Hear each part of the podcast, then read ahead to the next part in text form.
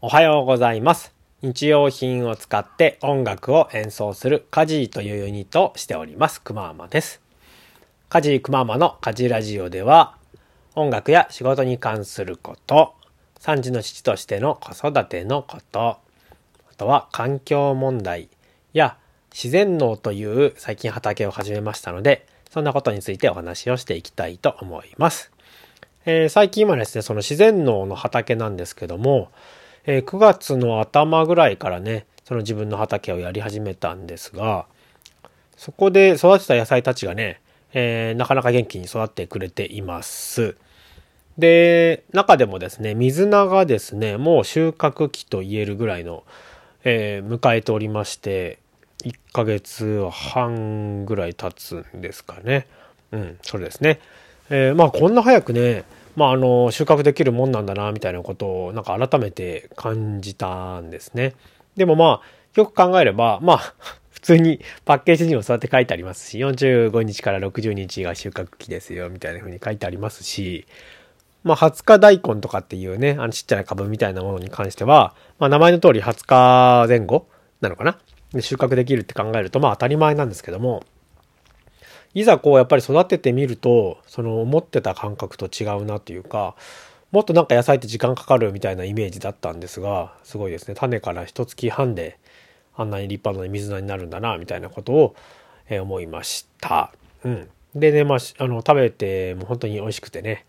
あの、自然農のやり方で作ったお野菜はね、本当にね、えぐみが少ないんですよね。はい。なんか野菜っぽい、あの、えぐさ。うん。うん。っていうのが少ないので、あの、すごくおすすめですね。あの、自然農とかで検索するといろいろ出てきますので、もしよかったら皆さんもね、いろいろ調べて実践してみてください。僕がかやってるのは、新井さんだったかな？新井義和さん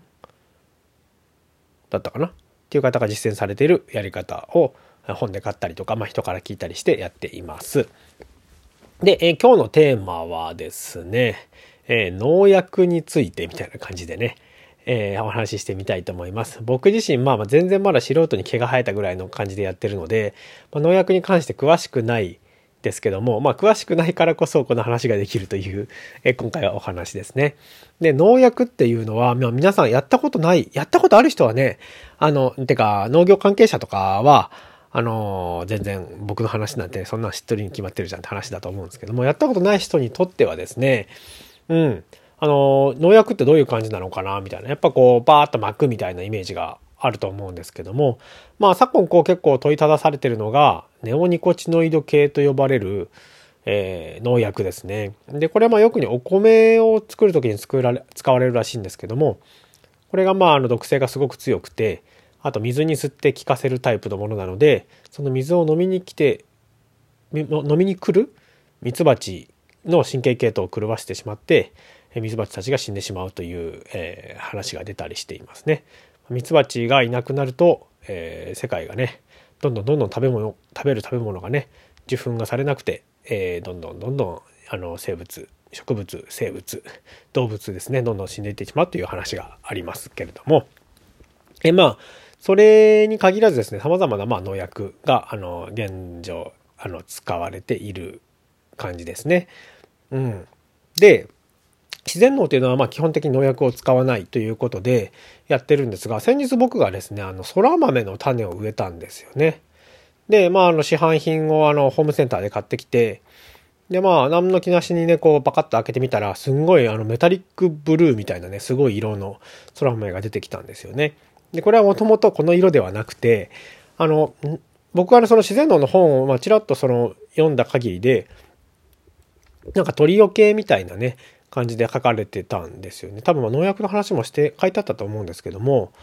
あのあでなんかこれ鳥よけなのかなみたいな風に思ってたんですがまあそれは鳥よけのものでもあり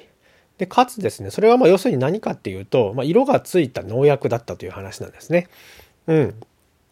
で、まあ、あの袋の裏を見てみるとね、ちゃんとね、書いてあるんですよね。なんか、名前ちょっと忘れちゃったんですけど、なんとかとなんとかっていう農薬を各1回ずつ、えー使用みたいな風に書かれてまして、あ、そうか、そう、種のレベルでね、農薬がもうすでに使われてるんだな、みたいな風にまあ感じた次第ですね。で、まあ幸いというか、まあネオニコチノイド系の農薬ではなかったみたいで、まあ土壌とかに残る、残りにくいタイプだと思われるので、まあ、僕が今やってる畑別に誰かに売るとかっていう感じでやってもないので、まあ実験みたいな感じでね、まあ自分のちょっと生活をどういうふうにしていこうかっていうのも含めやってるような感じなので、特に害はないんですけども、まあ、Facebook でね、あの、今こんなんやってます。で、空豆の種の色こんなでしたって言ったら、まあ、丁寧にね、そういうことを教えてくださる方がいて、ああ、そういえばそうだったんだな、みたいな、改めて気づいた感じですね。はい。なので、まあ、これからはちょっとあの、袋、まあ、なるべく農薬、無農薬でね、あの、やっていこうっていう気持ちなので、あの、種を買うときはね、裏面の、その表示を見て、農薬が使われてないものをチョイスしていきたいなっていうふうに思っています。うん。ということでね、ま農薬も、あの、安定した収量が確保できるようにというような感じでいろいろ皆さんが、あの、考えて作られたものだとは思うんですが、まあ、体のことを考えるとやっぱり使わないのが一番だと僕は思っているので、えー、そのスタイルでやっていこうかなと思っております。うん。でね、自然農の畑をやるとわかるんですけども、あの、結構虫に食われる時は食われるんですよね。あの、まあ、難しいところというか、まあ、虫に、農薬使う方が虫には食われないだろうけど、うん、まあ、体にいいのかって言われると、まあ、多分あまり良くないだろうっていうところがあったりとかしてはいるんですけども、まあなんか虫に食われるのも そんなに悪くないなとか思ってしまうのが、まあ僕がまだ専業農家じゃないからかもしれないんですけども、うん、まあそれはそれでね、あの自然の営みなのかなみたいな風に思ったりしちゃうんですよね。うん。なので、まあその、ある意味その虫、自然農というのはその虫とかを、草を敵としないという農法っていうふうに言われているんですけれども、まあ生かすも殺すもその自然次第みたいなところがあって、うん、それがすごく面白いなっていうふうに感じてるんですよね。なんでその虫たちがいなかったら、この土壌のこの肥沃さというか、あの、多様性というか、もう保たれないわけですし、で、草がなかったらなかったで、あの、土のね、これも、あの、保湿性とか、あとはそもそものその生物多様性みたいなところが、あの、崩れてしまうので、どちらもやっぱ自然農にとっては大事なもの。うん。まあ、時には敵となりうる。時にはま味方となりうるという感じで、まあ、うまく付き合っていくのが、あの、自然農をやっていくコツなんだろうなっていうふうに、まあ、あの、浅はかながら、まあ、僕まだね、あの、感じている次第なんですよね。うん。ということでね、そう、一回こういう、その、まあ、ご指摘をいただいたおかげで、あ、裏ちゃんと見なきゃな、みたいなのがね、気づかされるようになりました。で、僕が今、あの、参加しているグリーンジャーニーというね、30年後、自分たちの子供たちが自分たちの年頃になった時に、えー、どんな世界、どんな世界を残したいかみたいなことを考えながら活動している団体なんですけども、それがですね、えー、来月の回が種に関するお話なんですよね。で、今まあ僕がその音声編集を担当しているので、えー、まだ内容は聞いてないんですが、まあ、編集がすごい楽しみだなと。まあ、種のね、え専門家の方がお話をしてくれる、たみたいなので、まあ、今のこの僕が考えていることにもすごくつながる話になってるんじゃないかなという、まあ想像ですよ、想像。まあ聞いてもないのにね。えー、まあ、で、聞いてないからこそ、あすごく楽しみな回になりそうだなということで、えー、今回はこれなお話ししてみました。はい。というわけで、今日はね、農薬の話